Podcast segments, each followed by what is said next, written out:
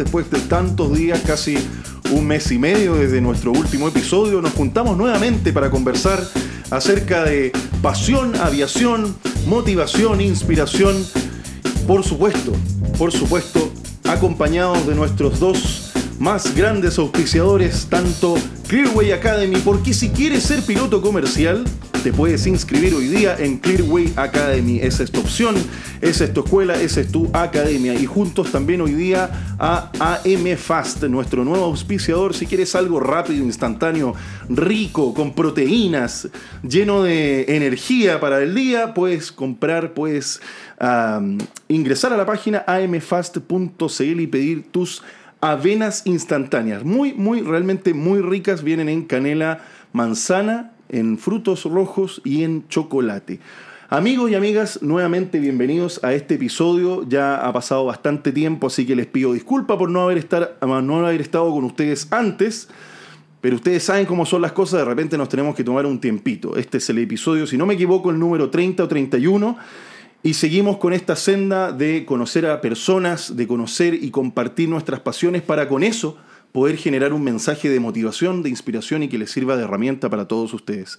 Hoy día nos vamos a centrar 100% en la aviación porque tenemos una invitación triple. Tenemos nada más y nada menos que a los representantes de comunicaciones del aeropuerto internacional, del aeropuerto de Santiago realmente, Nuevo Pudahuel. Tenemos con nosotros aquí en el estudio, en mi casa, a don Manuel Valencia, a la señorita Marlene Yáñez y al señor don Manuel Rico. Bienvenidos los tres una vez más aquí a un episodio de Café en Vuelo. Muchas gracias por invitarnos a tu programa. Estamos muy contentos de estar acá. Marlene. Sí, muchas por gracias. Favor. Estamos muy emocionados, la verdad. Muchas, muchas gracias. Sí, gracias, porque bueno, nosotros estamos esperando hacer, estar contigo en esta entrevista desde que nos visitaste ahí en el nuevo terminal internacional, en el hicimos Descubre tu nuevo terminal. Pero bueno, ya hablaremos de eso más adelante. Bueno, así es, justamente es lo que vamos a conversar el día de hoy. Vamos a hablar acerca del nuevo terminal internacional, vamos a hablar acerca de lo que se viene, alguna novedad seguramente, algo tendrán que contarme que sea distinto a lo que vimos en el terminal. Seguramente vamos a llegar ahí a alguna pregunta media media quisquillosa, así que vamos, vamos a ir avanzando, vamos a ir avanzando en, el tema. Cuéntenme primero un poquito acerca de sus vidas, cómo llegaron al proyecto de Nuevo Pudahuel, cómo llegan a esta a esto que para nosotros es el mundo aviación, o sea, ¿qué más mundo aviación que poder pertenecer al aeropuerto de Santiago? ¿sí? Finalmente, efectivamente, hay mucha aviación, ¿no es cierto?, en todas partes del mundo, pero son los aeropuertos y más el aeropuerto de bandera del país, que es el que te va a sacar al mundo, ¿no es cierto? Es una puerta hacia una serie de, de posibilidades. Pertenecer al, al aeropuerto de, de Nuevo Pudahuel me imagino que debe ser todo un desafío para ustedes. ¿Quién quiere partir contando su historia? Ahí la Marlene me está mirando con una cara de... La, la más apasionada de nosotros. La más antigua de los tres, así que ella primero. Bueno, sí, eh, mi historia parte bastante joven, creo que ya lo he dicho antes y probablemente la gente que siempre escucha programas de aviación lo sabe eh, ya de estar un poco aburrido. Pero eh, yo entré a los 18 años a la DGAC, al subdepartamento de inspección en vuelo, que está a cargo de mantener todas las pistas de aterrizaje de aeródromos y aeropuertos de Chile. Em, y nada, llegué muy chica a un departamento como de 60 hombres, todos súper secos, piloto, ingeniero en aviación, todos ex Fuerza Aérea. Eh, y yo no sabía nada de aviones, nada, nada, nada. Y ahí ellos me fueron enseñando, eh, para mí fueron como una Biblia. Y después por cosas de la vida llegué a hacer una práctica en Puahuel, donde me quedé ya a los 23 años entre trabajar, 23, 22 entre trabajar a comunicaciones al concesionario. Mira, mira qué interesante. Oye, ¿no te sentiste un poquito intimidada entre tanto hombre? Porque me imagino, claro, deben haber sido expilotos, la gente la deje hacer, etcétera. Realmente es importante, nosotros siempre eh, hemos tenido invitadas mujeres aquí y me gusta destacarlas porque en el fondo como que se han atrevido a ingresar a un, a un mundo que, eh, como te digo, el mundo aviación en el caso de las controladoras aéreas, que han, ido aumentando también las mujeres en el, en el rubro, pero en el caso tuyo, ¿no te sentiste de repente un poquito intimidada o fuiste agarrando confianza al tiro? ¿Cómo fue, cómo fue tu, tu integración, digamos? No, sí, fue súper difícil. No estoy diciendo porque- que sea agresivo, ¿ah? ojo. No, no estoy diciendo. No, pero es verdad, eh, la figura masculina es la que predomina en la industria Mm. aeroportuaria y de la aviación. Eh, y sí, al principio obviamente uno que no sabe mucho eh, ve a estos gallos que no sé, te dicen, no, yo tengo 30 años volando, eh, no, yo antes estaba en la Fuerza Aérea, todo super power y tú estás ahí como media pollita. Pero creo que es la gracia de, de hacerlo con miedo, que uno se va a atrever y como que te queda gustando y vaya averiguando y al final agradeces quizá rodearte de esta gente que sabe tanto, que es como, no sé, una Biblia viviente. Todos tienen cosas que aportar y uno tiene mucho que aprender y qué mejor que toparse con gente que tiene tanta experiencia.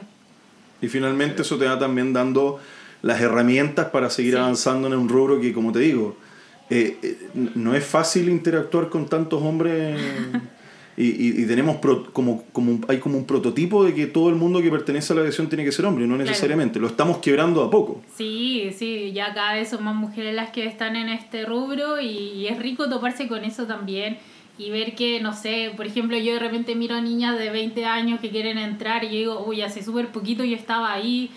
En verdad un camino difícil como todo, yo creo, pero no imposible. Mira, mira, qué, qué bueno. Vamos a seguir conversando de eso porque me parece súper interesante.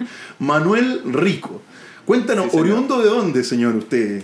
No sé si, si se dieron cuenta, pero de Venezuela. no sé si algo por ahí les dio una pista. pero sí, de Venezuela. Llegué aquí. ¿De qué parte de Venezuela eh, eres, Manuel? Soy de los Andes, de San Cristóbal, pero viví 11 años en Maracaibo. Perfecto. Y, y bueno, llegué aquí en octubre de 2016 y para mí fue una gran coincidencia que pues el primer lugar que toqué físicamente de, de Chile fue el aeropuerto Arturo Merino Benítez. Y en ese momento nunca me imaginé que yo iba a estar trabajando eh, en este aeropuerto. Y no solamente estar trabajando en este aeropuerto sino estar siendo testigo y parte de, de esta historia, ¿ok? Porque con la construcción del nuevo terminal internacional estamos cambiando eh, la historia de la industria aeronáutica en Chile. Entonces, eh, yo cada vez que tengo la oportunidad de hablarlo con visitantes que van a conocer el nuevo terminal, yo les digo, yo lo veo como un hijo. No puse ni un solo bloque, ni una sola viga, ni nada, jamás.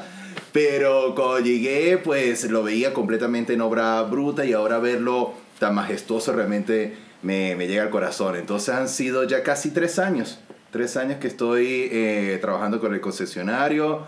Cuando comencé fue muy cómico porque fue, o sea, yo, yo realmente experto en aeronáutica, eh, mundo aeroportuario, nada. O sea, yo estaba buscando trabajo, encontré una oportunidad y dije, puede ser muy interesante realmente. O sea, ok, vamos a estudiar bastante. Y me contrataron y me dijeron, ok, en dos días la inauguración del Espigón C, la primera parte del nuevo terminal, aprenda. Y yo era como que, oh no, ¿dónde me estoy metiendo? ¿No? ¿Qué es esto? De la mano de Branco Carlesi, que bueno, tú lo conoces, que es todo un personaje y bueno, lo admiro mucho, aprendí bastante de él. Y aprendí también a agarrarle el ritmo, porque obviamente no solamente estar trabajando en un aeropuerto que ya es bastante movido, sino también estar a la par con todo lo que conlleva la, la construcción y la inauguración del nuevo terminal, ha sido toda una aventura realmente. Mira, qué bien. Bueno, bien, bienvenido entonces. Gracias, gracias. a- a- espero que puedas recorrer un poco más que el aeropuerto de Santiago. Claro. Me, imagino que, me imagino que en estos tres años has podido recorrer un poquito Chile. Claro que has podido salir. Fui a Iquique, Ya. eh, fui a Puerto Varas, obviamente a la región de Valparaíso. Y tengo planeado hacer la W en, Pum, ahí en las Torres del Paine para diciembre. Yo realmente amo Chile, me encanta que sea un país de extremos, entonces espero conocerlos todos. Qué bueno, qué bueno. Y, y es muy positivo, y, y lo y voy a ser súper directo en esto, es muy positivo ver gente que venga de otros países y que sea un aporte grande aquí. ¿ya? Eh, normalmente somos muy críticos y, y los chilenos tenemos un estereotipo que a mí no me gusta, que somos muy críticos ante el que viene desde afuera. Y somos muy críticos para muchas cosas. Pero es rico poder conversar contigo y ver que, que de partida estás feliz acá. Sí, Estás realmente. trabajando en algo que te gusta, en algo que te gusta, o que encontraste este nuevo nicho, ¿no es cierto? Sí, así Pero es. que además estás haciendo un aporte que, que, que lo ves con esa energía y estás viendo lo, lo reflejado en lo, que, en lo, en lo que esperamos que pase en los próximos meses, ya con un aeropuerto completamente abierto y, y, y como dices, en majestuosidad. Sí, Así totalmente. que, así que felicitaciones. Y Muchas gracias, de- desde acá, bienvenido nuevamente a Chile, en el fondo. Gracias. Bienvenido nuevamente y que ojalá lo consideres tu casa, una segunda casa. Claro que sí, lo es, definitivamente. Don Manuel, Otro Manuel. otro Manuel. ¿Ah? Don Manuel Rico, don Manuel Valencia. aquí. Cuéntame, Manuel, porteño. ¿ah? Porteño. Ah, Aquí Sí. somos, somos, bueno, Viñamarino en, en mi caso, Branco también era Viñamarino, así, Así que es, mantuvimos la línea, la línea, estamos conquistando Santiago. Cuéntame, Manuel, ¿cómo, ¿cómo es que llegaste a este proyecto? Mira, a mí desde niño, desde que tengo uso de la razón, me encantan los aviones, me encantan los aeropuertos. Eh, tuve que viajar muy chico porque mi familia, aparte de mi familia, mi abuelo estaba exiliado en Suecia, entonces tuve que viajar mucho desde niño eh, por el aeropuerto Santiago y desde esos viajes, desde muy pequeño, yo me acuerdo que me encantaba ver los aviones, etc. Y siempre, desde el periodismo, yo siempre quise ser periodista, estuve ligado al tema del transporte aéreo. Al transporte en general, pero el transporte aéreo era el que más me gustaba desde niño. Y eh, en el Mercurio cubrí siempre transporte aéreo. Eh, me tocó ir a la ceremonia donde se adjudicó la construcción de este aeropuerto. Luego cuando llegó el concesionario, cuando se adjudicó al concesionario Nuevo Pudahuel también, cubría SCL también antes de esto. Y luego eh, de trabajar en el Mercurio y en la tercera pasé al gobierno y, me fui al Ministerio de Transporte justo en un momento en que la ministra Gloria Hood quería hacer un, un impulso muy fuerte al transporte aéreo dentro del ministerio que habíamos el ministerio había perdido su, su brazo en el transporte aéreo se lo había tomado un poco el, ministerio de obras públicas así que eh, fui parte de ese reimpulso a la Junta Aeronáutica Civil y muy muy ligado al, a la construcción del terminal internacional. Y también era muy amigo de Branco entonces me invitó varias veces a, distintas etapas de la construcción. Fui a la inauguración del C del Espigoné y estuve muy encima del proyecto, conocí al arquitecto también, a Sergio Munati, que entonces para mí cuando ingresé acá, llevo dos meses solamente, pero en realidad era como ingresar a un tema que ya venía siguiendo hace mucho tiempo y que me encanta, me, lo he pasado muy bien. eh, Como que se fue hilando la historia, ¿no? Sí, sí, como, sí. Que, como que lo que, que Branco te presentara acá, estuviste en las ceremonias de, de- de inauguración, como que tenía un sentido querer seguir el proyecto, digamos. Tal cual. Era un proyecto que yo de verdad le tenía cariño desde que yo lo cubría en los medios y me tocó entrevistar varias veces a Nicolás, eh, eh, el ex gerente general. Entonces siempre estuve como una, una, un pie en el aeropuerto de Santiago, también desde lo crítico en esa época como periodista. Yo hacía los seguimientos cuando estaba muy aglomerado el, el terminal y era súper evidente la necesidad de hacer un terminal internacional. Eh, también escribí mucho de eso, así que este es un proyecto que de verdad también le tengo mucho cariño porque le, lo he ido siguiendo y ahora para mí un orgullo estar en el momento que se está inaugurando. eh, tenemos que hacer tantos tours que le hemos mostrado al aeropuerto a varias personas interesadas en el tema, así que ha sido un proceso bien, bien interesante, bien enriquecedor y lo paso muy bien, me encanta. Lo, eh, el aeropuerto siempre, además de todo esto, de la construcción de un nuevo terminal, son lugares de muchas emociones, de encuentro, de personas que se van, que llegan, que sufren, eh, inmigrantes, etcétera. Te encuentras con emociones todos los días y ser parte de eso es realmente es bien bonito, la verdad. Es un, un trabajo confortante el que hacemos nosotros acá en el aeropuerto, llevando las comunicaciones. Siempre somos un nexo que trata de ayudar a los pasajeros y, y en un momento también complejo como la pandemia. Así que es un desafío bien bonito. Vamos a, vamos a hablar también de ese tema, el tema de la pandemia que finalmente no- no- nos abordó a todos aquí. Eh, y, y el tema de la aviación, como, como bien dices Manuel, finalmente eh, eh, uno es parte de una historia. Tal cual. Uno es parte de una historia. Nosotros, en el caso de los pilotos, pero al final esto es un team tan grande que uno no, uno no lo ve, pero es un, realmente es un equipo gigantesco. Tal desde, cual. desde el terminal, desde el, el chofer de la micro, ¿no es cierto?, que te acerca desde el Patagua, desde el Maitén, que te acerca y te da las los buenos días en la noche, cuando hace frío, a las 4 de la mañana, y que, y que do- donde se suben los pasajeros, ¿no es cierto?, hasta, hasta el último, hasta el piloto al mando del avión, digamos. O sea, estamos todos incorporados en este sistema que finalmente es una cadena logística y de gestiones y de acciones que permite la operación segura, la operación confortable de un pasajero que va a ir a contar una historia, que está viviendo una historia, una etapa de su vida. Yo creo que eso, eh, ser parte de este mundo aviación es realmente maravilloso. Lleva un, un mundo complejo. Son, nosotros la otra vez hacíamos la estimación, son 2.000 personas que todos los días van al aeropuerto a trabajar. Parte de esto, lo que llamamos nosotros la comunidad aeroportuaria, que somos tantos actores dentro de eso. No solo concesionarios, también la DGAC, las líneas aéreas, el SAC, el GLAHAC, la PDI, Carabineros. O sea, somos muchísimos que estamos ahí. tenemos desafíos también diarios que lo hacen también una pequeña ciudad.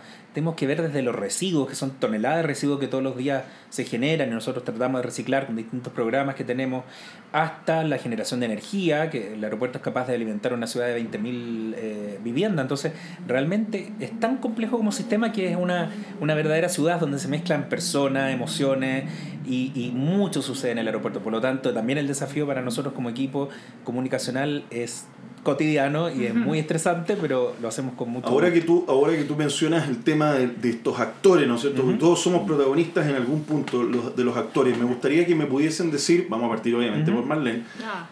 ¿cuál es, ¿cuál es tu cargo puntual y, y cómo te desenvuelves día a día en el aeropuerto? Eh, mira, mi cargo, eh, bueno, estoy encargada de las comunicaciones internas de Nuevo Powell y aparte de eso trabajo mucho con las eh, entidades públicas que conforman la, la comunidad aeroportuaria. El aeropuerto eh, está administrado, por decirlo así, por Nuevo Powell y también por parte del gobierno a través de las instituciones que nosotros vemos a diario, de GAC, PDI, SAC, Aduana, Carabineros. Entonces es un trabajo de coordinación tremendo, aparte de eso del que se hace con la aerolínea. Eh, es una comunicación constante que uno tiene que tener en todo ámbito, ya sea en cómo se informa a los pasajeros, las mismas operaciones propias del terminal. Entonces, nada, pues estoy, estoy con eso. eh, es un cargo, la verdad, de bastante responsabilidad, como todo yo creo. Eh, no sé si sacrificado es decir la palabra, pero sí encuentro que todos los cargos que trabajan en el aeropuerto, no hay labor que no sea sacrificada. O sea, ¿quién te entiende más que tu compañero del aeropuerto haga lo que haga en levantarte a las 3, 4 o 5 de la mañana, en perderte fin de semana, en perderte cumpleaños, eh, Navidad, Año Nuevo? Entonces, eh, creo que la labor de todo es- lleva un sacrificio enorme, pero creo que si uno realmente se siente completo con la labor que hace, vale la pena. Aparte que, aparte que el, el- el trabajo que hacen ustedes tres, o sea, ya el hecho de hablar de comunicación es un desafío. Porque comunicación significa poder llegar a esa otra persona, ¿no es cierto? Como sea, en los cargos que tengan, en los niveles Sí. que sean. Pero poder llegar de forma efectiva y de manera positiva también. Entonces, tener que comunicar de repente algo no muy agradable, o de repente tener que comunicar, oye, vamos a dar este siguiente paso, tener esas oportunidades, tener ese tacto, ese tino, esa, esa mirada a los ojos, ese, eso, comunicación en general, que es lo que estamos haciendo hoy día también a través de nuestro podcast, eso ya es un desafío. Totalmente. Los tres trabajan en eso, pero comunicación, o sea, mi papá, mi papá siempre, siempre decía, y no, es- no es por hacerlo referente a él, pero él, por ejemplo, decía, eh, compartiendo sonrisas. Mm. Compartir sonrisa, pero compartir sonrisa a través de un micrófono, de alguien que te está escuchando. ¿Cómo compartes sonrisa a través de un micrófono? Igual Es súper difícil. Pero se transmite Sí. la Pero se transmite. transmite. Sí, absolutamente. Ustedes además tienen el desafío y el arma de doble filo de hacerlo a través de, la, de, de los ojos, de que los vean a ustedes. Y poder compartir esas cosas con sus, con sus eh, digamos, con quienes trabajan, con su equipo de trabajo y además con los pasajeros, con las personas que andan, la que persona que anda preguntando, etc. Eso es, es tremendamente complicado. Sí. Y lo que hacemos nosotros además no es solo comunicaciones, nosotros, nuestra ge- sugerencia es comunicaciones y experiencia del cliente, entonces nos hacemos cargo también de toda la comunicación al pasajero. Y solo quiero contar algo, la Marlene, a mí me, me llamó la atención cuando llegué al aeropuerto, bueno, la conocía de antes, ¿Ya? la Marlene tiene un conocimiento así, pero hasta todo lo que pasa, o sea, la coordinación interna para hacer cualquier evento en el aeropuerto, alguna actividad, pasa por todos estos permisos que dice que son complejísimos, son dos instituciones públicas que interactúan. La Marlene conoce a todo el mundo, entonces llama, activa esta, el otro, el otro, el otro, pa, pa, pa.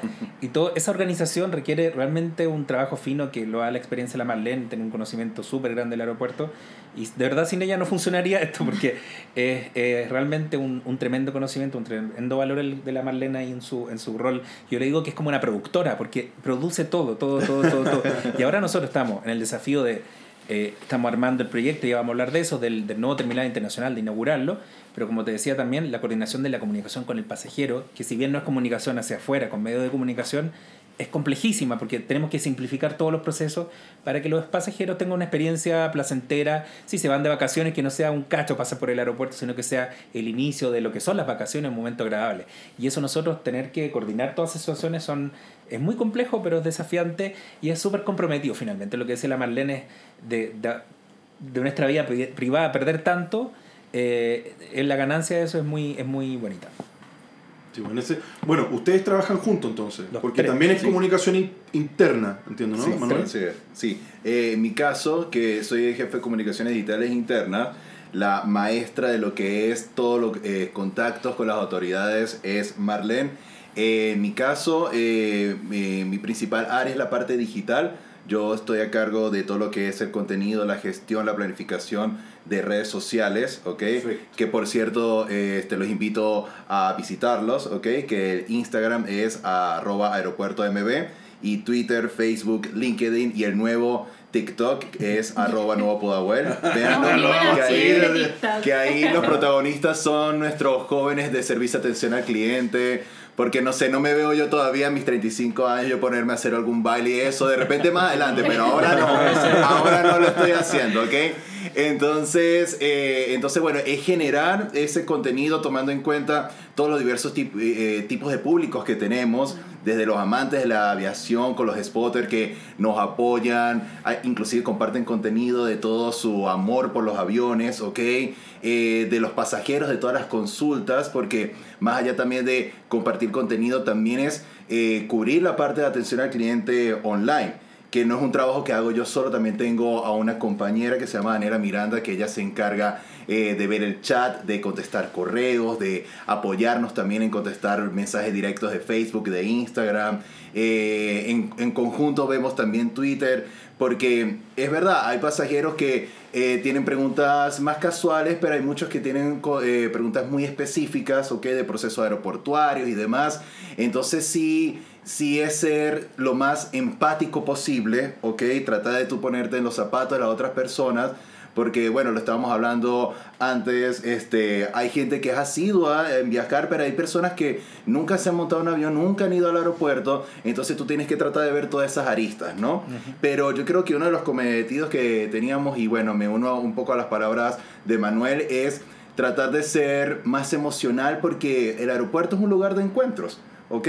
Entonces e, es tratar de nosotros hacer esas conexiones y es por eso que nosotros eh, estamos desarrollando esas visitas al nuevo terminal, ¿ok? Pero no solamente con personas eh, como autoridades que lo estaba liderando Marlene, sino también con personas de otras áreas, ¿me entiendes? Expertos en turismo, este, ustedes que nos acompañaron, los pilotos, ¿ok? E inclusive eh, pasajeros que tuvieron alguna historia. Esta, la semana pasada nosotros eh, hicimos, terminamos un concurso llamado Aeropuerto Vintage, donde invitamos a todos los pasajeros a que compartieran alguna foto de ellos mismos, de familiares, de amigos, eh, desde 1967 cuando se inauguró, inauguró el aeropuerto Podahuel hasta 2010 aproximadamente, ¿ok? Para ver un poco parte de esa historia porque esos pasajeros también son parte, también fueron o son protagonistas de nuestra historia. Y fue muy emocionante ver la cantidad de personas que participaron, pero una anécdota en especial fue una, eh, una pasajera que ella compartió su foto en 1970. Y, no, y no lo compartió ella, lo compartió fue una sobrina y entonces, este, nosotros, bueno, quedaste entre las 10 seleccionadas y ella, ay, buenísimo, pero no voy a poder ir, ¿será que puedo transferir la invitación? Y nosotros, lo ideal sería que fuera alguien relacionado a la historia de la fotografía, porque si no va a quedar una historia muy ajena y por supuesto nosotros queríamos hacer videos, entrevistas. Y para mi sorpresa ella me dice, no, sí, claro, es que la, voy a transferir la invitación a la protagonista de la foto, a mi tía abuela, que es la que aparece ahí. Y nosotros, ¿qué es? O sea, fue increíble poder unir esa historia de 1970 a 2021, una señora empoderada, con mucha actitud, sonriente, y ella también compartió su historia, ¿me entiendes? Entonces, ese es el objetivo de nosotros con las comunicaciones. Más allá de poder ser compatible con todo lo que tenga que ver con el concesionario, las autoridades, inclusive la misma inauguración, no es también ponerle emoción y humanidad a todo lo que nosotros comunicamos. Sí. Y la foto es preciosa todo esto, la, vamos a ver pronto. Y eso es lo otro que ahora, con la inauguración, nosotros dijimos, es una buena oportunidad para recordar qué ha sido Arturo Merino Benítez, el aeropuerto, para Chile. Entonces nos hemos ido hacia atrás, hacer harta memoria, y hemos visto tantos momentos que el aeropuerto ha sido parte de este país, de la historia clave, o sea, desde eh, la Cecilia Boloco cuando ganó el Mi Universo, que la estaban esperando todos, en, el, en, en, el, en el- esa especie de terracita que tenía el antiguo terminal, la selección, cuando vino el Papa Juan Pablo II y le dio un beso al suelo en el aeropuerto. Que todavía está marcado hasta el día de hoy. Todavía, eh, cuando volvieron también los exiliados, después cuando ya recuperamos la democracia, que fue muy importante como hito emocional del país, la selección nacional, cuando ganó sus partidos, el Chino Río, eh, el terremoto también, que dejó muy destruido el, el T1, y luego ahora el tema de las vacunas, que nos vamos a recordar después con el tiempo cuando pase la historia, con los aviones cuando venían con las vacunas, que era como la salvación frente a esta pandemia tan, tan dura que nos ha pegado tanto. Entonces, el aeropuerto está vinculado como al alma de Chile, y eso es muy bonito retratarlo. Nosotros queremos cuando inauguremos los distintos productos que vamos a hacer ahí, va a ser sorpresa eso, pero queremos que quede muy marcado cómo el aeropuerto está vinculado a la historia de Chile y al, al corazón de, de este país. Pasándonos ya netamente al terminal, porque obviamente la gran novedad, y, y yo, y yo ahí quiero, quiero, quiero volver a destacarlo, porque hay mucha gente que no se ha dado cuenta de lo que tenemos. Hay mucha gente que no se ha dado cuenta de lo que realmente se está haciendo. A lo mejor no ha magnificado porque no ha ido al aeropuerto, no ha magnificado porque no, no se ha podido informar, sino que hay gente, hay mucha gente que critica y no, que las lucas, que la cuestión, que el gobierno, que se está gastando. que la cuestión.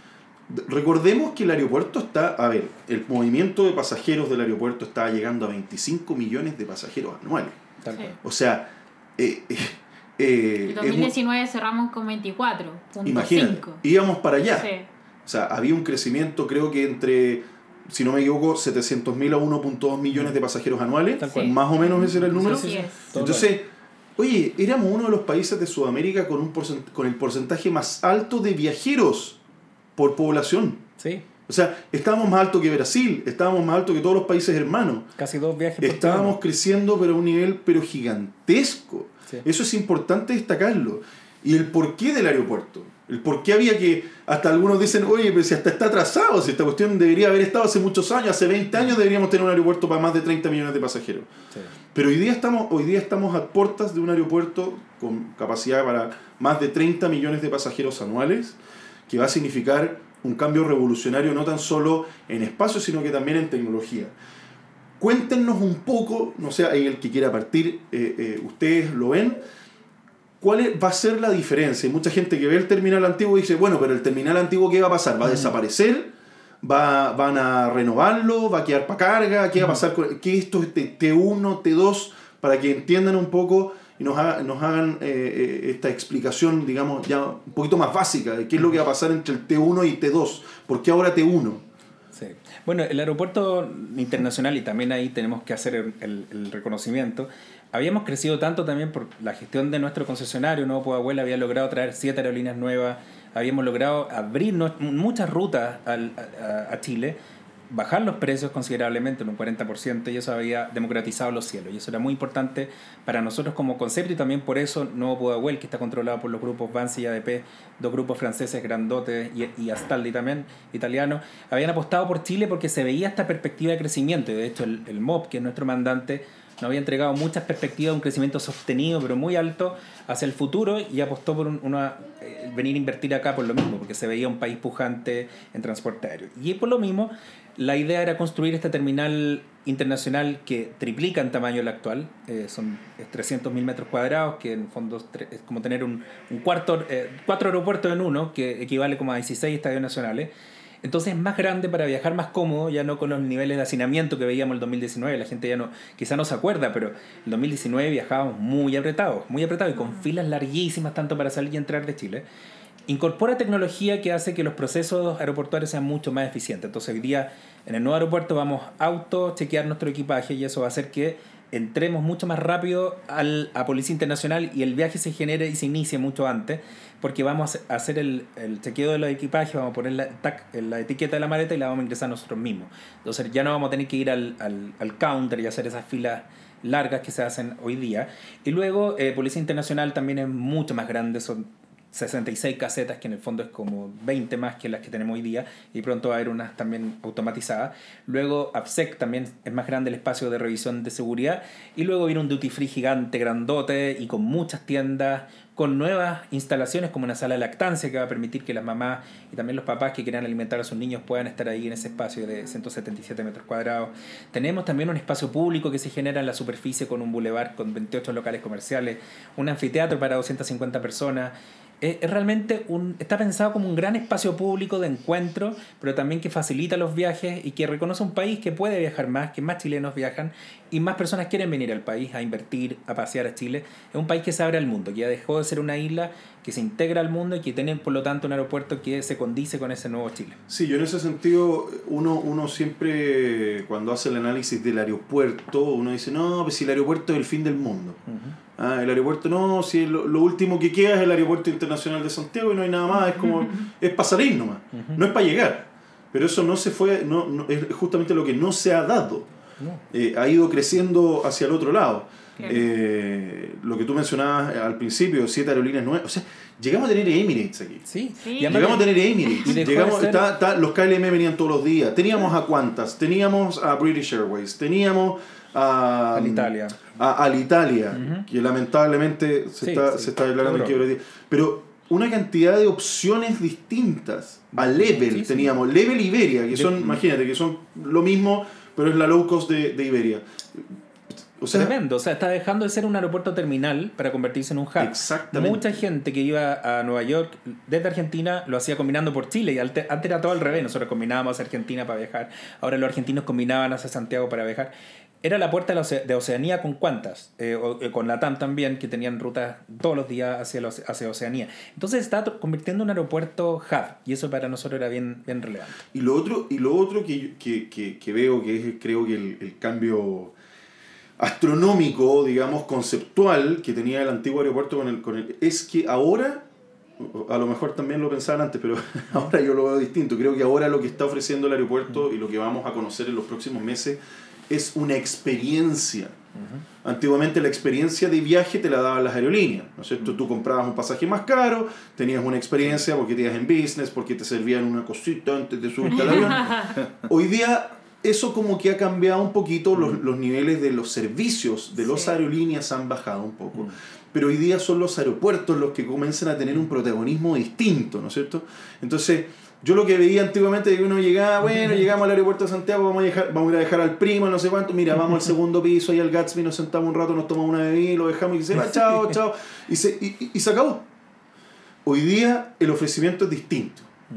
Entonces, mucho lo que hablaba Manuel, hoy día hay una experiencia de viaje. ¿Qué me pueden contar al respecto de la experiencia? así es, porque el cometido que nosotros teníamos, además de, eh, era uno de los lemas que nosotros teníamos también muy, muy comunicado por Branco Carlesi era democratizar los cielos, ¿ok?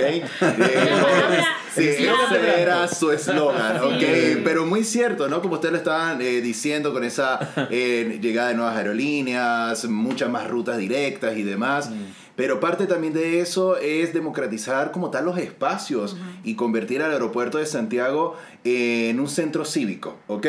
Porque tal cual como tú lo estabas comentando, era un sitio como de que llegué, me voy y tal, hasta ahí, más nada. No, ahora nosotros estamos transformando el aeropuerto en un sitio donde tú como pasajero, como usuario, como colaborador también, puedas ver algo más allá, puedas ver cultura, puedas ver arte. ¿Por qué? Porque, por ejemplo, con los bulevares que nosotros eh, estamos, que construimos, que están encima de los edificios de estacionamiento, del Expreso 1 y el Expreso 2, ahí, además que va a haber tiendas comerciales, restaurantes y demás, también tenemos la oportunidad de tener un centro de galería, ¿ok?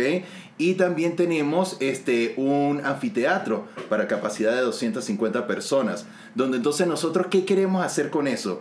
Que la gente se motive también a visitar el aeropuerto o la persona que tenga que hacer una escala de 7 horas o tal cual como tú estás diciendo, fui a dejar a un amigo o buscar a un familiar, lo tengo que esperar, ok, tengo que meterme solamente a un restaurante. No, mira, ¿sabes qué? Puedes salir a caminar, a ver una obra de arte, a ver de repente eh, eh, presenciar un concierto o inclusive si te encanta, o si eres spotter, también en el lugar tú puedes tomar fotografías, ¿me entiendes? Mm. Tenemos espacios, áreas verdes que era una demanda que teníamos en los, de nuestros Sí. pasajeros, nuestros usuarios, porque los escuchamos más. Muchas veces decían, faltan áreas verdes, ok, entonces las estamos suministrando, ok. Entonces la idea es que sea un espacio para que todos compartan y verdaderamente no sea solamente un lugar de viajes, sino que la parte de encuentros sea como mucho más sustancial. Sí, lo que dice Manuel también es importante. Se recupera el espacio para mirar los aviones, que era algo que siempre se criticó, importante. claro, del T1, porque la- las personas más, los mayores, quizás mayores desde mi edad para arriba, teníamos esta nostalgia del antiguo aeropuerto, el antiguo, antiguo terminal, que uno tenía esta terraza donde veía los aviones despegar, y, o incluso te despedía de tus familiares desde la terraza, y era como una, una locura que ahora es imposible. Pero eh, los spotters han val- valorado mucho que eh, se genera esta, este bulevar y uno tranquilamente puede ver los aviones salir y, y no aterrizar, pero sí despegar desde Santiago con la cordillera de fondo, así que realmente se recupera algo que se había perdido también. Sí, además que los mismos espigones, o sea, en los espigones tú cuando vas recorriendo Sí.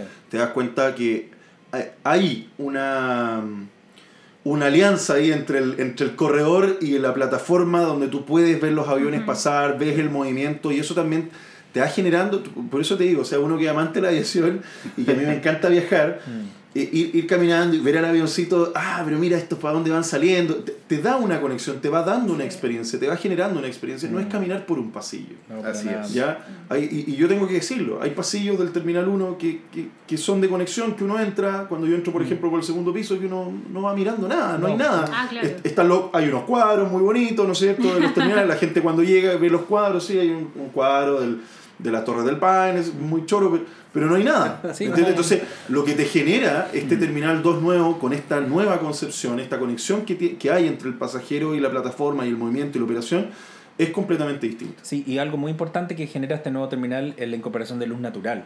Eh, tiene un, un tanta luz natural, está concebido así también pensando en el cambio climático, que reducen un 30% el consumo de, de electricidad porque incorpora lu- unas 11 lucarnas que hacen que entre la luz, un, un gran frontis un- un- de 12 metros de, de- de alto que permite mucha luz de ingreso y también va a haber algunas cosas que, bueno, ojalá no esté rompiendo la sorpresa, pero dentro de los mismos espigones y las orejas que llamamos nosotros, que son los espacios de división entre espigones, va a haber unos restaurantes, pero ya increíbles, que tienen unas vistas. Y uno, hay uno que mira la cordillera, que va a ser un restaurante bien top cuando, cuando la- las personas lo conozcan, porque va a ser muy, muy llamativo con esta vista a la pista, e incluso lo hemos visto al atardecer con la cordillera de fondo, se ve increíble. O sea, Increíble. unos espacios, ahí la Marlene estaba fascinada mirándolo todavía. Sí, pero mira, por ejemplo, no sé si ubica estas pequeñas como... mm, No sé cómo decirlo, de cobre, las Ah, persianas las de como cobre. celosías, las persianas de que cobre. Sí, sí, están sí. al exterior del edificio. Correcto. Esas persianas se mueven a favor del sol. Entonces, mientras se va moviendo el sol, se van moviendo y van rotando de una forma en que entre todo el día y se absorba todo el día la luz. Ujú. Por eso decimos de que obviamente el terminal está diseñado para que tenga más luz natural. Obviamente pensamos en el tema del medio ambiente. Vancy Airports, Grupo ADP son empresas que están muy comprometidas con el medio ambiente. Así que nos ha un poco transmitido ese, ese amor por cuidar, por fomentar también. Entonces, imagínate, a mí cuando me contaron esto de que no, eso se va a mover, cuando eh, se está eh, oscureciendo, yo quedé loca, de verdad. Yo digo, como, ¿qué nivel de ingeniería hay acá para lograr eso? Pero además, además yo, Sí. que, yo, que, yo que les hablaba esto de los cuadritos del Terminal 1, yo sabía que además, por lo que, por lo que pudimos ver también, hay espigones que están basados en distintas partes de Chile. Sí, tenemos, bueno, el primer espigón que se inauguró en diciembre del 2018, Sí. Sí. ¿cierto? Sí. Bueno, es el famoso espigón que está inspirado en Isla de Pascua, maravilloso. Después con el espigone que está inspirado en la región de los lagos. También tenemos el espigón F que es Patagonia. Patagonia. sí, Patagonia. Y nos queda el espigón D que está Desierto de inspirado en el desierto de Atacama. Precioso, sí, también. Sí, fue el que pudimos conocer ese día, me acuerdo, el día, de la, el día de la visita. Exactamente, entonces tú entras a los espigones y obviamente la temática que tiene cada espigón hace alusión a la zona. Entonces era un poco lo que nosotros teníamos al debe que es mostrar las maravillas que tiene Chile para ofrecer. O sea, es orgullo nacional eh, la tremenda infraestructura, la tremenda te- terminal que se, se creó. Entonces, ¿cómo no hacer alusión a, a estas regiones de Chile que son tremendas? O sea, Chile geográficamente es privilegiado. Tenemos desierto, tenemos glaciares. Mm. O sea, es imposible no hacer una alusión a eso. Sí. Además que, además que en ese el último, ¿cuál es el que fuimos? Al, al, Al D. Al- al. D, Ujú. al D. Sí. Lo que me llamó mucho la atención y que me parece súper, súper eh, choro, digamos, esta conexión que tiene, como lo Ah. mencionaba, lo de las orejas, puede ser, sí. El No. swing, dices tú, que, que, que se, nacional puede, se puede cambiar y entonces pasa este, esta vitrina, queda como una vitrina. Sí. Van a dar ganas de viajar internacional. pues. Sí, va, porque- va a ser una lata para, El para el que está, para el que está viajando a, a, a, a- a Chuta, a Temuco nomás, a Calama, pucha, ¿no? El otro, los, los de al frente se están yendo a Miami. ¿ah? Nosotros hemos bromeado con eso porque, porque le va a pasar a algunos pasajeros que dependiendo del tráfico eh, que haya en el terminal 1, que será destinado netamente al- Ya. a, a doméstico, ¿ok? que es el terminal actual, le va a pasar a más de uno que se le va a agarrar una sorpresa y de repente van a decir como que, ah, ok, o sea, ¿dónde llegué? Y llegaste al nuevo terminal, ¿ok? Porque algunos vuelos, dependiendo del tráfico, van a hacer entonces, este, su ruta va a cambiar para que entonces eh, desembarquen en el nuevo terminal internacional, en el espigón D, y bueno, van entonces tener la oportunidad de conocerlo sin necesariamente salir de Chile. Entonces eh, eh, fue una, un- una implementación muy, muy, muy inteligente, ¿ok? Porque el espigón no pierde su funcionalidad ni su premisa de estar abocado a vuelos internacionales, ni tampoco sacrificar la estética. Porque inclusive eh, la mampara se hace parte de toda la estética de ese Exacto. espigón, ¿ok? Y va a tener varias puertas para entonces poder controlar los flujos porque Sí. puede ser que sea poco los vuelos domésticos que lleguen, pueden ser mucho. Entonces a través de esa mampara con diversas puertas lo vamos a poder controlar. Que en todo caso, eso pasa ahora en el T1. Tenemos las puertas que se van cambiando, Sí, pero bueno. no se nota al ser. Bueno, el T1 es el terminal actual y el T2 es el futuro terminal internacional. Entonces, claro, la gente no se da cuenta de que está pasando que su puerta de al lado es internacional y ellos, ellos están llegando, no sé, en un nacional, pero pasa. Pero en el nuevo terminal internacional sí se va a notar. Muy, mucho. Se va a notar Sí, bastante. el, el otro, el otro día yo iba hacia la, caminando hacia la 18 y había, a la- o a la 17, 18. Y había un par de pasajeros desde la 17 que estaban encerrados y como que querían pasar hacia el Ah, otro claro. lado. Y yo les trataba de explicar por el vídeo, no, no, si esto es nacional, ustedes tienen un vuelo inter, así que su vuelo está de aquí para allá. Sí, sí, está de aquí para allá. Y a propósito, a propósito de, de, de- de- de terminal nacional o T, T1 ahora podríamos Claro. llamarle, ¿qué va a pasar con el T1? Todo, aquí hay muchos que estamos esperando cuáles son, eh, están, están haciendo eh, ampliaciones en el sector, ¿no es cierto?, en el sector eh, oeste, eh, donde antiguamente estaba la puerta 14, la puerta Tal 15, cual. donde separaban antiguamente los, los Inter de American, de United, separaban ahí, ¿no es cierto?, los Miami. ¿Qué va a pasar con toda esa área, ese sector de, de, de, de restaurantes, ¿no es cierto? Hay un sector amplio ahí. ¿En qué se va a convertir en los próximos meses o cuál es la planificación? ¿Se puede decir? Sí, Va a claro. desaparecer, se puede decir, va, a desaparecer, por supuesto. No, bueno, igual eh, tenemos que recordar en lo de fondo es que nuestro, el 60% de nuestro tráfico es nacional, es el grueso de nuestro tráfico y por supuesto una ampliación también eh, se hace necesaria para el terminal, para los vuelos nacionales. Por lo tanto, el, el terminal actual va a ser completamente nacional o doméstico, completamente, y se va a remodelar. Una vez que se inaugure el terminal internacional, esperamos que pronto, eh, van a empezar simultáneamente las obras en el sector internacional actual van a empezar a, a remodelarse eh, esas instalaciones para convertirlo en un, nacional, en un terminal completamente nacional, eh, con la estética del otro terminal, o sea, con señalética nueva, cambios importantes en, en la- en los pisos, etc. En, va a haber sistema de setback truck también. Y se está construyendo un nuevo espigón, que es el espigón A, que es el, el gemelo del actual espigón B que existe. Se va a construir hacia, como tú decías, donde está, se ponían estos vuelos de, de Miami etcétera y que van a incorporar muchas más puertas de embarque para los vuelos nacionales. Así que también va a tener una ampliación importante, también con remodelación de locales comerciales. eh, y va a estar bastante interesante ese proyecto. Son dos ingresos nacionales con una llegada central. Hoy día tenemos esta llegada que está al fondo, hacia el oriente en el fondo. Ahora vamos a tener donde está el sector internacional, la llegada internacional. Ahí va a haber una gran llegada nacional eh, que se van, van a confluir estos, estos viajes, estos vuelos de los domésticos. Así que Sí. también Ya, o sea, una efectivamente tremenda- van a haber dos ingresos. dos ingresos y, do- y, una, y una llegada. Una llegada. Se mantienen los dos ingresos porque se hace, se hace necesario Sí, y mm, a- eh, mantener eso. Y como decía Manuel, vamos a tener la posibilidad de ampliar la, la capacidad de, de los vuelos domésticos y nacionales con el espigón eh, D, que va a ser este espigón swing. Así que va a tener harta capacidad el, el terminal nacional Y no, va a ser una buena sorpresa como lo, la- la remodelación que está pensada en ese edificio, que es un edificio súper bueno en todo caso, un edificio que, que fue construido en el 94, se fue inaugurado en el 94, pero se ha mantenido bastante bien, ha envejecido bien con el tiempo ese edificio. Va a ser un gran desafío. Va a comenzar Sí. desde el sector poniente del aeropuerto hacia el sector oriente. ¿Por qué? Porque en Embarque Nacional nosotros tenemos el sector oriente. Entonces es donde más hay operaciones. El Embarque Nacional es lo último que queríamos tocar. Entonces eh, es como cambiarse, o sea, como remodelar toda la casa y sigues viviendo ahí. Me acuerdo que eso lo decía mucho Branco, pero en verdad es cierto. Mm. O sea, ya cambiamos la primera casa y ahora vamos con la siguiente remodelación. No, a mí me- parece muy interesante y, y quiero, insisto, con lo, con lo antes. O sea, hoy día, claro, uno tiene estos salones VIP y uno puede llegar con un salón VIP con una tarjeta, con una cuestión, tiene un acceso. Y ahora pa- parece que hasta con la tarjeta del supermercado uno puede entrar a un, a un, a un salón VIP. porque- y entra mucha gente, efectivamente. Pero, pero siempre hay gente que, que no quiere entrar a esos salones y que quiere vivir un poco este tema, este- insisto, el tema de la experiencia porque me parece que es, es lo que está pegando hoy día. Es el trending topic de vivir una experiencia de viaje, que no solamente sea en la aerolínea, que, sino que también sea en el aeropuerto y que la gente se lleve ese, ese efecto wow, ¿eh? Ese es. efecto wow de chuta. En realidad el aeropuerto de Santiago cambió. Mm. En realidad el aeropuerto de Santiago me, me genera un ruido distinto, me genera algo, una experiencia amena.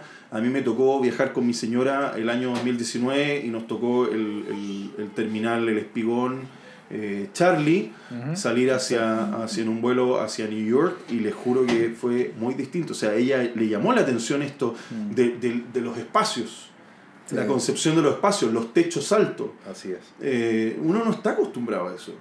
Mm. Entonces, cuando miran, cuando, cuando miran al chilito, no, sí, chilito. A mí, no, a mí hoy día, me- yo digo con orgullo, el aeropuerto que se está construyendo aquí en Santiago y que ya está operando de cierta, en, en- en forma parcial, ¿no es cierto? Es un aeropuerto que tiene un efecto wow. Sí. Es un aeropuerto distinto, es un aeropuerto que te trae otra concepción.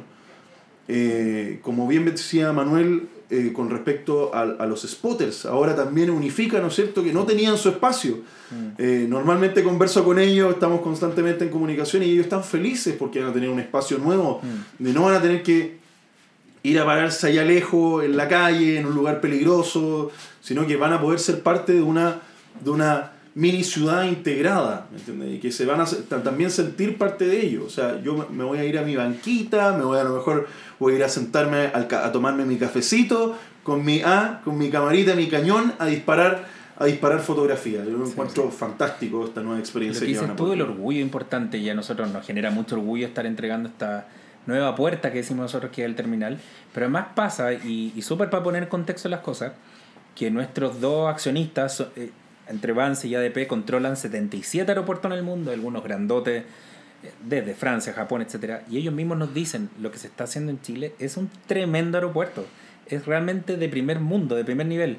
Y realmente cuando uno lo ve y está ahí, yo realmente me siento como si estuviera en cualquier aeropuerto grandote que he visitado, eh, con todas las tecnologías, sin realmente nada que envidiar a cualquier aeropuerto del mundo. Y realmente da orgullo ver este, esta obra que va a ser realmente la primera cara que va a mostrar Chile. Va, va- cuando lleguen los turistas extranjeros o quien nos visite, va a haber una tremenda obra hecha en Chile, construida acá eh, por trabajadores chilenos. Entonces realmente da, da mucho orgullo lo que estamos construyendo en este, en este nuevo terminal. Que además, lo que tú decías de la experiencia, tiene mucho espacio, tiene juegos infantiles súper eh, bien pensados. Están unas bicicletas que uno pedalea y genera energía y con eso puede cargar el celular y lo hemos implementado también. Pero además el tema medioambiental que está siendo súper, súper clave. Este aeropuerto además está asociado a distintas acciones que estamos tomando. Vamos a plantar un bosque grande de 5.000 árboles nativos para compensar nuestras emisiones de gases con efecto invernadero.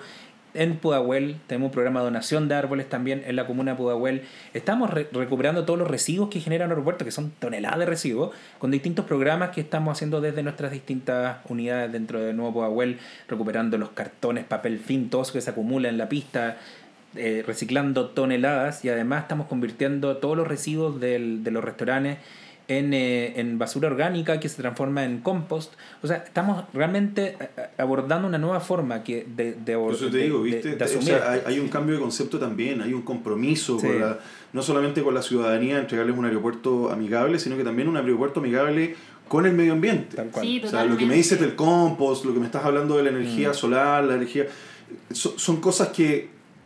Y lo conversamos fuera de micrófono. Yo te dije que había tenido una experiencia con una persona que trabajaba en la ONU el año 2010 Imagínate. y que miraba 60 años hacia el futuro lo que se trabaja en Europa, trabajar el agua, etc. Esto es un poco eso, como ir sellando ese compromiso de que, de que en los proyectos que se realicen haya un compromiso con el medio ambiente real, que efectivamente se está haciendo, lo que me estás diciendo del, del bosque, que lo encuentro fantástico. Tal cual. No, eso está muy presente en el aeropuerto de nuestro grupo. De hecho, Sí. en Brasil hay una experiencia de utilizar la- el agua del aire acondicionado para el riego. También nosotros queremos replicar esas experiencias novedosas y estamos súper abiertos. También a quien nos escuche con ideas creativas y llamativas de medio ambiente, estamos súper abiertos a implementarlas. Queremos hacer, a- innovar y destacarnos por ser un aeropuerto innovador y amigable con el medio ambiente. Estamos conversando junto a Manuel Valencia, Marlene Yáñez y Manuel Rico, los tres parte del Departamento de Comunicaciones. ¿Ah? Trío dinámico. El trío dinámico parte del Departamento de Comunicaciones del Aeropuerto eh, Arturo Merino Benítez, Nuevo Pudahuel. Eh, bueno, estábamos conversando también el tema de, de las tecnologías, de la adquisición de, de- de- de nuevas formas de cómo llevar tu maleta, qué sé yo, pero a mí me gustaría hablar de un tema que es súper importante y realmente muchas, muchas infraestructuras lo dejan de lado. Eh, yo tengo que decir que soy un apasionado de Disney. A mí me encanta Disney. tengo que decirlo porque es, es- mi realidad. A mí me encanta. Disney. Y una de las cosas que más me llama la atención eh, cuando, cuando voy para allá es la capacidad que ellos tienen para la inclusividad de ciertas personas. ¿ya? Para personas que tienen que andar en silla de rueda, para personas que a lo mejor no tienen movilidad 100%. Me gustaría saber, porque lo vi, eh, lo vi, vi algunas cosas, algunas... Me llamó mucho la atención los espacios, como les digo, que eso permite obviamente poder moverse de forma dinámica, pero me gustaría que me contaran un poco con respecto a las capacidades que va a tener este nuevo aeropuerto a lo que había. Ok. Fíjate que también una de nuestras premisas como concesionario nuevo Pudahuel para el aeropuerto es que el aeropuerto, por supuesto, está comprometido con los pasajeros, con el medio ambiente, pero también queremos que sea un aeropuerto eh, de inclusión, ¿ok? Donde de una u otra manera nosotros podamos eh, atender a diversos tipos de pasajeros en su situación, con alguna discapacidad en particular, entre otros, ¿ok? Entonces, eh, ya es conocido por muchos el servicio eh, PMR para pasajeros con movilidad reducida, ¿ok? Que por supuesto también estará en el nuevo terminal internacional con unos módulos también que se van a apoyar mucho en la tecnología, ¿ok? Para poder hacer pues, el servicio mucho más óptimo. Eh, también uno que vamos a reforzar que está en el actual y también va a estar presente en el nuevo terminal es el de discapacidades invisibles, ¿ok? Donde nosotros siempre informamos a nuestros pasajeros que si tú o, viajas con una persona con autismo, Asperger o algún tipo de discapacidad visual, eh, auditiva, entre otros, Perdón, ¿cómo se llama? Eh, el, programa, el programa se llama Aeropuerto para pero Todos. in- invisibles. Y está dedicado para eh, asistir a pasajeros con discapacidades invisibles. Capacidades invisibles. Discapacidades. No lo había, no lo había escuchado nunca. Bueno, fíjate que eh, es sumamente fácil el que un pasajero pueda acceder a ese programa porque basta con que se acerque a los mesones de información, ¿ok? Que están eh, actualmente eh, en el tercer piso, en puerta 2 y puerta 5, ¿ok? Y en el nuevo terminal internacional hay nueve mesones de información, ¿ok? Y entonces eh, va, van a solicitar un collar distintivo, ¿ok? O lanyard, que también le decimos, que es blanquito con unas flores, ¿ok? Entonces, nuestro personal de atención al cliente de todo el aeropuerto, al ver que tú posees ese collar, sabe que tiene, tienes algún tipo de discapacidad que no se puede percibir a simple vista, ¿ok? Indiferentemente cuál sea. Qué Entonces va a estar en la capacidad y en el deber de poderte asistir en todo ese proceso. Entonces nosotros ahora estamos manos a la obra en capacitar también a personas de las aerolíneas, autoridades, eh, negocios de retail, eh, eh, restaurantes, etcétera, para que vaya más allá de nuestro servicio de atención al cliente, sino que también sea pues mucho más transversal en todos los procesos Eh, aeroportuarios. Eso, eso, eso, eso es un poco la segunda pregunta que te quería hacer, porque, ok, lo haces, haces esto eh, más inclusivo, y a- esta es una palabra muy utilizada, es muy genérica, pero, Pero, pero claro, ¿qué pasa con los, que van a, los actores que van a estar, que no son parte de- del, personal del terminal, sino que los restaurantes, va a haber algún, alguna especie de estándar? ¿Ustedes van a definir un- algunas medidas especiales para, para ellos, en el fondo, el ingreso, lo- los ingresos? ¿Van a haber plataformas especiales? Es que está definida en la normativa de construcción. El, Ah, se perfecto. nos- se Eso- nos a eso puso iba, sí, Por parte del MOP, esa, esa normativa de la ley de inclusión, eh, y eso se cumple completamente. Entonces, lo que hemos tratado también es, y hacemos recorridos casi todos los días, todos nosotros tres hemos realmente visto dónde falta señalítica, dónde no se ve, qué no se escucha, y estamos tratando de implementar todo lo posible para ser mucho más inclusivo, como dices tú, el, el, el viaje para todos, la verdad, porque hay pasajeros que también quizás no tienen ninguna discapacidad, pero también tenemos que hacer que sea intuitivo, que sea fácil de viajar.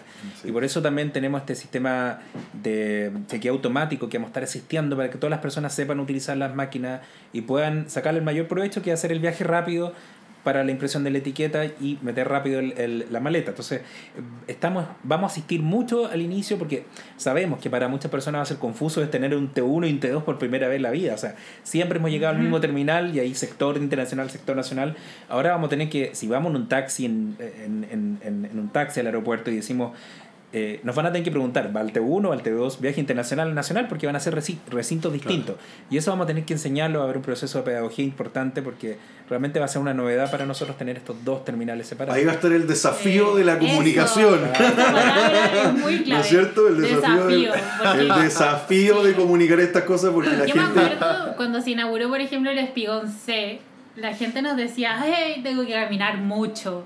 Nosotros, me acuerdo que no había señalética de cuántos minutos exactamente tú te demorabas desde que pasaba tu control APSEC hasta que llegaba a tu puerta de embarque en el Espigón C.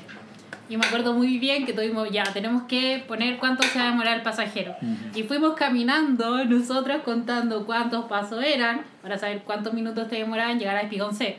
Entonces, por eso para nosotros es importante el feedback que nos pueda dar la gente que va a visitar la obra antes de que se empiecen las operaciones como tal. O sea, ponerse los zapatos de que uno, por ejemplo, eh, se mueve de forma muy mecánica en el aeropuerto porque ya lo conoce. O sea, yo no me voy fijando los letreros, no miro la señalética yo, que estoy todos los días ahí, porque sé dónde queda cada cosa. Pero una persona que viaja por primera vez, o sea, yo me imagino el estrés que debe sentir, la ansiedad de, chuta, voy a llegar tarde, que no sé dónde ir, que no sé cuál es mi aerolínea, veo eso lleno de counter, lleno de gente. Entonces, ha sido un desafío tremendo ponerse los zapatos de alguien que no está acostumbrado a viajar, que va a viajar por primera vez, que, pucha, no conoce un aeropuerto. Entonces, eso es como... Y, y- y ahí vuelvo a lo mismo de antes. Sí. La experiencia. Sí, tal Que no sea un martirio ir al aeropuerto. ¿me Que sea parte de la experiencia placentera. Y nosotros siempre nos ponemos los zapatos de una mamá un papá que viaja con cinco niños y con 10 maletas. O sea, en la peor de las circunstancias es un momento estresante y nuestro rol es facilitarlo. Y ahora estamos en algo muy importante que además de preparar toda esta comunicación externa de la inauguración y todo, estamos trabajando muy fuerte con la IATA y con la AOC eh, en un programa conjunto viendo dónde está la necesidad de comunicación al pasajero y a la pasajera. Y estamos haciendo construyendo ahora infografía, videos de la ruta del pas- de la ruta de- del pasajero o pasajera, cómo se ingresa, cómo se llega al terminal, cómo es tu ruta, si llega en bus, en taxi, en, en auto particular y lo dejas estacionado, etcétera. Estamos haciendo todas las simulaciones posibles cómo llegar al terminal y qué información necesitas para hacer tu viaje Claro, y obviamente esto va a ser un proceso dinámico, vamos a aprender mucho los pasajeros también cuando ya lo empiezan a usar, cosas que hoy día no vemos y van a, la vamos a ver una vez que los pasajeros lo, lo, lo utilicen y nos digan, acá falta información. Es un proceso en, en- de constante eh, aprendizaje mutuo con, con nuestros pasajeros, que es lo lindo de, esta, de este desafío, pero estamos en ese proceso de comunicación del pasajero que es primordial.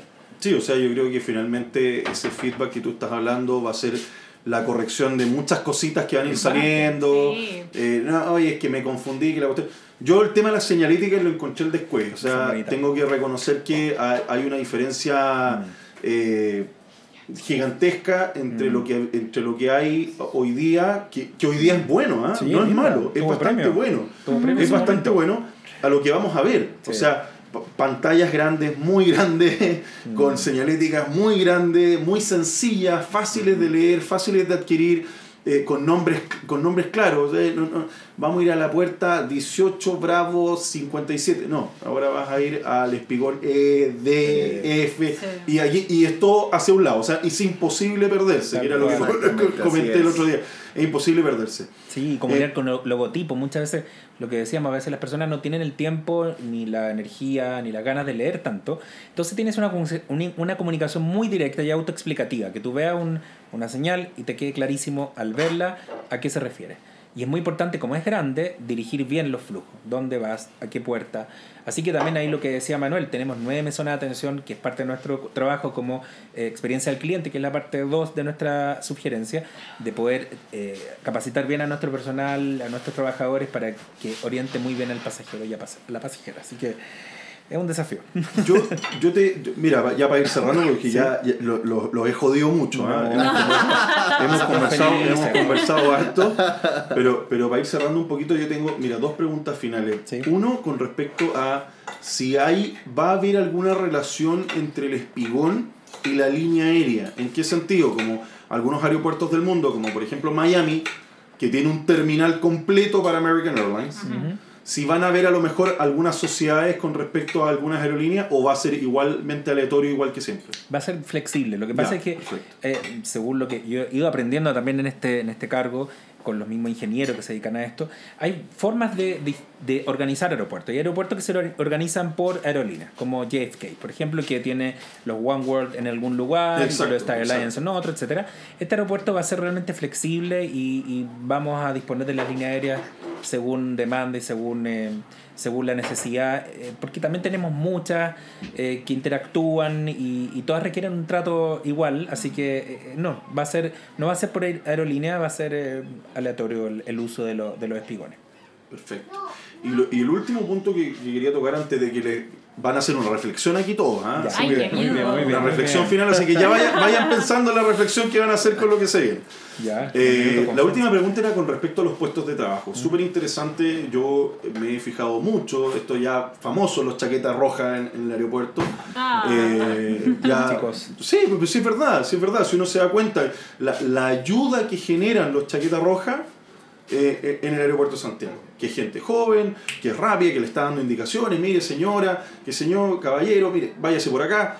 O, o, o porque quieren preguntar cualquier cosa y los ven perdidos y se acercan. Yo lo he visto. Mm. Y, y eso hay que destacarlo. En cuanto a los puestos de trabajo, me imagino que va a haber un crecimiento importante. ¿Qué pasa si hay alguien que nos está escuchando y le gustaría a lo mejor proyectarse a trabajar en el aeropuerto de Santiago, ser parte de este mundo de aviación en el terminal? ¿Cu- ¿Cuáles van a ser las qué, qué contrataciones se vienen? Me imagino que se van a necesitar mucha más gente, los chaquetas rojas se van a mantener, me imagino, Sí, pero gente en información, gente que quisiera participar de este proceso. ¿Cómo va a ser más o menos esa, esa parte? Claro, Sebastián. Bueno, fíjate, obviamente vamos a idear otras estrategias. Para captar más personas, eh, pero por el momento y actualmente está funcionando y sirve de información en general, nosotros en nuestra página web, nuevopodaval.cl, tenemos algo denominado bolsa de trabajo. Que ahí nosotros comunicamos ofertas laborales, no solamente del concesionario Nuevo Pudahuel, sino de la comunidad aeroportuaria en general. Entonces, obviamente eso va a ser una, una pieza clave para empezar a nosotros informar sobre todos esos puestos de información y demás que vamos a necesitar en el aeropuerto. Así que también les invitamos a todos a que los vean y de repente puedan comenzar a conocer una muy buena oportunidad, así como también lo vamos a comunicar a través de nuestro LinkedIn. www. nuevopodahuel.cl Ya, slash bolsa de trabajo. Bolsa de trabajo. O lo pueden buscar ahí. O ahí. por Google ponen bolsa de trabajo Nuevo Podahuel Perfecto. y les sale al tiro, como dirían aquí. Perfecto. Sí, no, un tremendo programa ese y que fue reconocido recientemente por el grupo ADP, que es uno de Así nuestros... De, de hecho, vamos a tener que presentar muy pronto la experiencia de la Bolsa de Trabajo Nuevo Podahuel, porque realmente ha, ha hecho muchas contribuciones sociales importantes.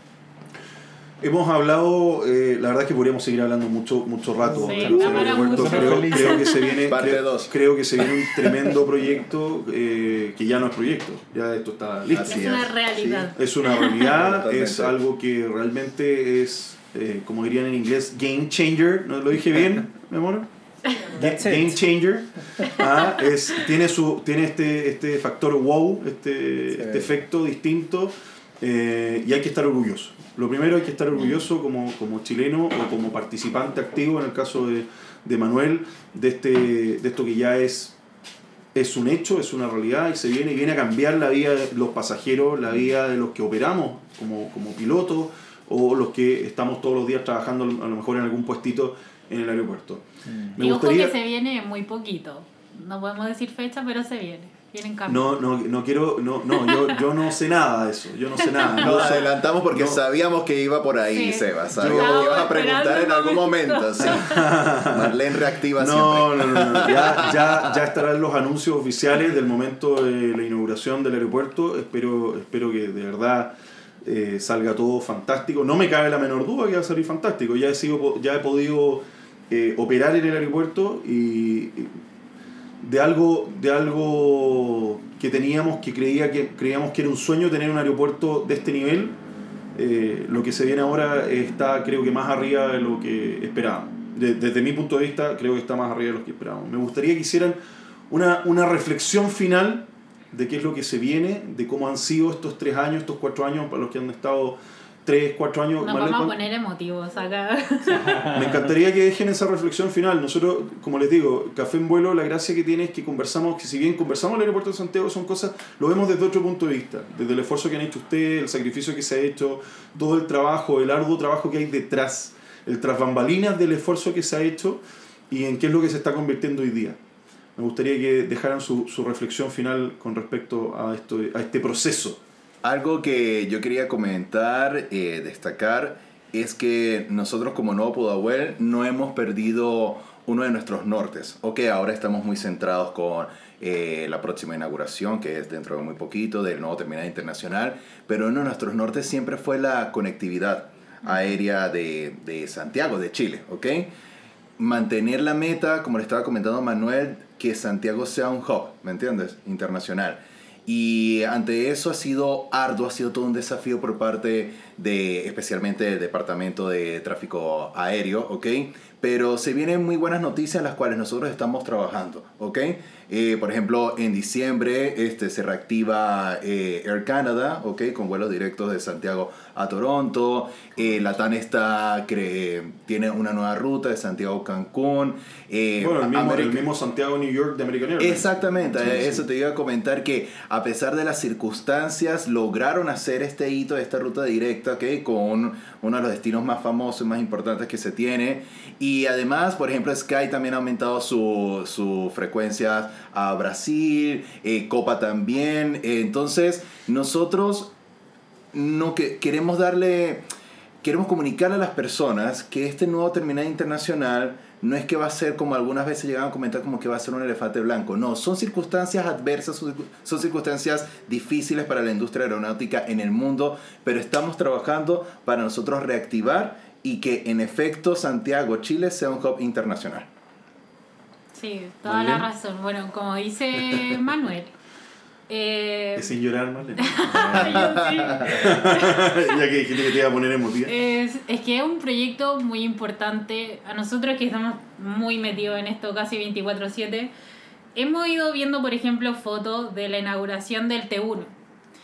Eh, yo lo pienso y digo, en unos años más, en 20 años más, 30 años más, nosotros nos vamos a ver como vemos a la gente de esa época ha sido un proyecto que ha tenido tantas emociones, nos tocó vivir un estallido social, nos tocó una pandemia y aún así nunca se detuvo la construcción. Acá hay un esfuerzo 24/7 por no parar la obra. Bueno, no se paró la obra. Mm. Entonces, de verdad que la dedicación y el trabajo que está detrás del terminal es increíble. O sea, yo, por ejemplo, mi primer día del nuevo Puahuel fue el, justamente el evento Em, de la primera piedra, de la construcción. Me acuerdo porque yo no cachaba nada. No entendía nada. Yo decía, ministro de qué, no entiendo. Y yo decía, jamás voy a entender esto de la concesión porque yo venía de la DGAC, que es todo más estructurado, es todo más jerárquico. Llegué a esta empresa eh, con tremendos ingenieros que venían de proyectos aeroportuarios de todo el mundo. Así que nada, en verdad es una invitación a la gente que cuando tengamos la inauguración ya nos visite. Independiente de si viaje o no viaje, se atreve a vivir la experiencia a la cual nosotros hemos puesto mucho corazón, mucho trabajo Y nada, o sea, es una invitación generalizada para todos que nos visiten, a que no nos dejen de, de lado, que en verdad va a ser un, una obra bien bonita y arquitectónicamente hablando es tremenda. O sea, uno va llegando al aeropuerto y el aeropuerto ya no es lo que era. Y tú vuelves en un mes más y hay otra cosa nueva. y es una cosa que nunca te terminas de sorprender. De verdad, o sea, yo lo digo muy emotivamente porque, no sé, encuentro que yo siento que de cierto modo yo he crecido con, con el aeropuerto. O sea, a mí personalmente estar ahí, trabajar ahí, me ha marcado tanto como haber estado en el colegio. Pero es que obvio, pues Marlene, porque Sí. yo, yo, y déjame, eh, déjame decirte que esto, lo que están haciendo ustedes no es solamente un hito para el país o un cambio radical para el pasajero, es un hito de vida. Es algo que tú te vas a llevar en el corazón. Yo le digo Es, a una, es, es, es esto que tú estás viviendo hoy día va a ser a lo mejor un primer step de, de, tu, de tu gran eh, desafío de vida o tu gran gol de vida. Oye, yo, yo, yo viví ese proceso completo y estuve ahí y logré esto con, y, lo- y logramos esto como equipo de trabajo. Eh, cuando veas, cuando vayas llegando a lo mejor y tengas 60 años y vayas llegando con tu familia a hacer un viaje eh, y veas el, ese frontis, ese, ese- ese frontis fue tuyo. Sí. Claro. Y lo vas a hacer parte de eso. Y va a ser parte de las etapas de vida que tú tuviste, más allá del hito pu- puntual del aeropuerto. Claro. Va a quedar para tu vida grabado. Entonces, eso es súper importante también. Me- de, to- de todas maneras. Te va, a mar- te va a marcar. Te va a marcar para toda tu vida. Manuel, Sí, no, simplemente manifestar el- mi orgullo por la obra, también el orgullo por el equipo. Yo llegué hace poco, llevo ni tres meses, pero aquí había un trabajo muy importante que hizo mi antecesor Branco, pero también con el equipo, que ha, ha sido pero tremendamente comprometido. Y el aeropuerto, y hay que decirlo igual, se inaugura en medio de circunstancias bien complejas también con el, con el gobierno, en torno a la- al contrato concesión, que está pasando por un momento de desequilibrio importante. Nosotros como aeropuerto queremos llegar a un acuerdo, queremos dialogar con el gobierno para poder encontrar ese equilibrio. Han sido cinco años, van a ser cinco años con la proyección de demanda larga, de pérdidas constantes, porque este aeropuerto fue pensado con un ingreso distinto, eh, con supuestos distintos que, que fueron parte de la negociación del contrato. Pero aún así, con esa dificultad, Nuevo Pudahuel y con los costos fijos que implica operar un aeropuerto, ha estado siempre ahí eh, eh, desde el día uno operando y haciendo lo mejor posible con tremendo equipo profesional muy comprometido. Y como empresa, lo digo, nos gustaría mucho seguir prestando ese servicio de primera calidad al país por lo que resta concesión hasta el 2035 y, y con un, eh, un, un- haber encontrado un diálogo y un, un acuerdo con el gobierno para poder seguir operando y entregando este tremendo servicio que ya en los cinco años de concesión que ya pasaron eh, trajimos toda esta línea aérea. eh, queremos también ser socios del gobierno en poder recuperar eh, esas rutas perdidas, poder traer otras líneas aéreas y enfrentar lo, lo difícil que viene, que va a tener un impacto la pandemia en los pasajes aéreos. No queremos que eso afecte a las personas, que, que, sea, que volar sea más caro nuevamente, sino que por el contrario, queremos, queremos que sea más accesible para todos y queremos eh, abrir ese, ese diálogo que, que queremos tener con el gobierno y que nos recomendó tener el panel técnico concesión. Así que estamos en ese ánimo, queremos inaugurar bien este aeropuerto, pero también queremos poder eh, trabajar de, eh, de la mano con nuestros socios y del gobierno para poder tener, generar el mejor aeropuerto para, para los chilenos. Bueno, ¿qué, qué más, quiere, qué, qué más les puedo decir? Eh, estoy tremendamente agradecido por, la, por haber aceptado mi invitación a haberlos tenido acá. Yo ocupo todos los días su segunda casa, así que lo mínimo que. Así que que vinieran a mi casa un día. ah, bien. Somos todos Yo- como familia. anda a vernos, Sebastián, ahí en nuestra yo lo, oficina ocupo- está yo lo esperando. ocupo todos los días. Cuando quiera, ahí nos tomamos un café en la oficina nuestra que siempre está abierta para cuando quiera. Así Sí, que- oye, muchísimas gracias por haberme aceptado esta invitación. Eh, ha sido una conversación muy agradable, ha sido muy entretenido. eh, recalcar las cosas más importantes de lo que se viene hacia adelante, destacar y, que, y, y verlos orgullosos de lo que tienen y lo que han hecho. Ver orgullosos a, a, a, a estos líderes, ¿no es cierto?, que durante tres años, en el caso tuyo, Manuel, bueno, dos meses, pero, pero ha seguido el proceso. O sea, proceso. eh, uno, uno con estas cuestiones, uno se pone la camiseta y No. finalmente Sí. sale adelante. O sea, vas a llevar el estandarte y la bandera hasta el final con esta cuestión. Y ojalá los problemas se resuelvan. Eh, eh, ahí hay, un- una, una dificultad, ¿no es cierto?, entre medio, porque el camino nunca está completamente pavimentado, siempre tiene que haber una piedra o, o alguien tiró una piedrecita por el lado, siempre, siempre va a haber algo, alguna dificultad y eso es parte de los desafíos, no tan solo con el proyecto que tienen adelante, sino también con el, el desafío de vida, de enfrentar estas situaciones ¿ya? y saber manejarlas. Así que les deseo lo mejor. Los veo súper motivados, me, encanta, me encantó haberlos tenido acá, muy orgulloso del, del trabajo que han hecho. Yo soy, como pu- pudieron ver en mi canal de YouTube, que también pueden visitar, recuerden, los que están escuchando Fly with Spinnaker, en YouTube pueden ver el, el, el video del aeropuerto de Santiago. Es un tremendo, un tremendo, tremendo, tremenda infraestructura, un tremendo sueño que no teníamos. Hoy día es cierto, es real, en los próximos meses se inaugura y comenzamos a operar. Así que nuevamente muchísimas, muchísimas gracias. Espero verlos cuando nos encontremos ahí en el aeropuerto. Eh, ahí darles nuevamente las gracias. Y, y los invito a todos, a todos los que nos están escuchando, los invito a que cuando se inaugure el aeropuerto de Santiago, a lo mejor si no tengo un vuelo, a lo mejor si no conozco un aeropuerto, si no conozco los aviones, no he estado nunca en una infraestructura aeroportuaria, los invito a ser parte de esto, porque esto es para todos. Están todos invitados, está abierto, va a estar abierto las 24 horas para conocerlo. Va a tener bulevares, va a tener un anfiteatro, va a tener salas de, salas de espera amigables, ¿no es cierto?, con el, con el medio ambiente. Tenemos parque, va a haber un bosque, energía, de, energías. O sea, es un concepto que vino a cambiar completamente lo que nosotros teníamos planteado y pensado sobre un aeropuerto eh, aquí en Chile. Así que la invitación está hecha. Nos vemos en el aeropuerto cuando sea. no juro. Y a ustedes amigos y amigas nos escuchamos en un próximo episodio de Café en Vuelo. Muchas gracias y que tengan una excelente semana. Si te gustó este programa, suscríbete ahora a nuestro podcast. Acompáñame cada semana en un nuevo episodio de Café en Vuelo. Siempre la compañía de algún invitado con quien iniciaremos un vuelo a lo largo de nuevas ideas, experiencias, historias y mucho más. Por supuesto, también puedes seguirnos a través de nuestras redes sociales en nuestro Instagram oficial Café en Vuelo. Nos escuchamos en un próximo episodio. ¡Chao!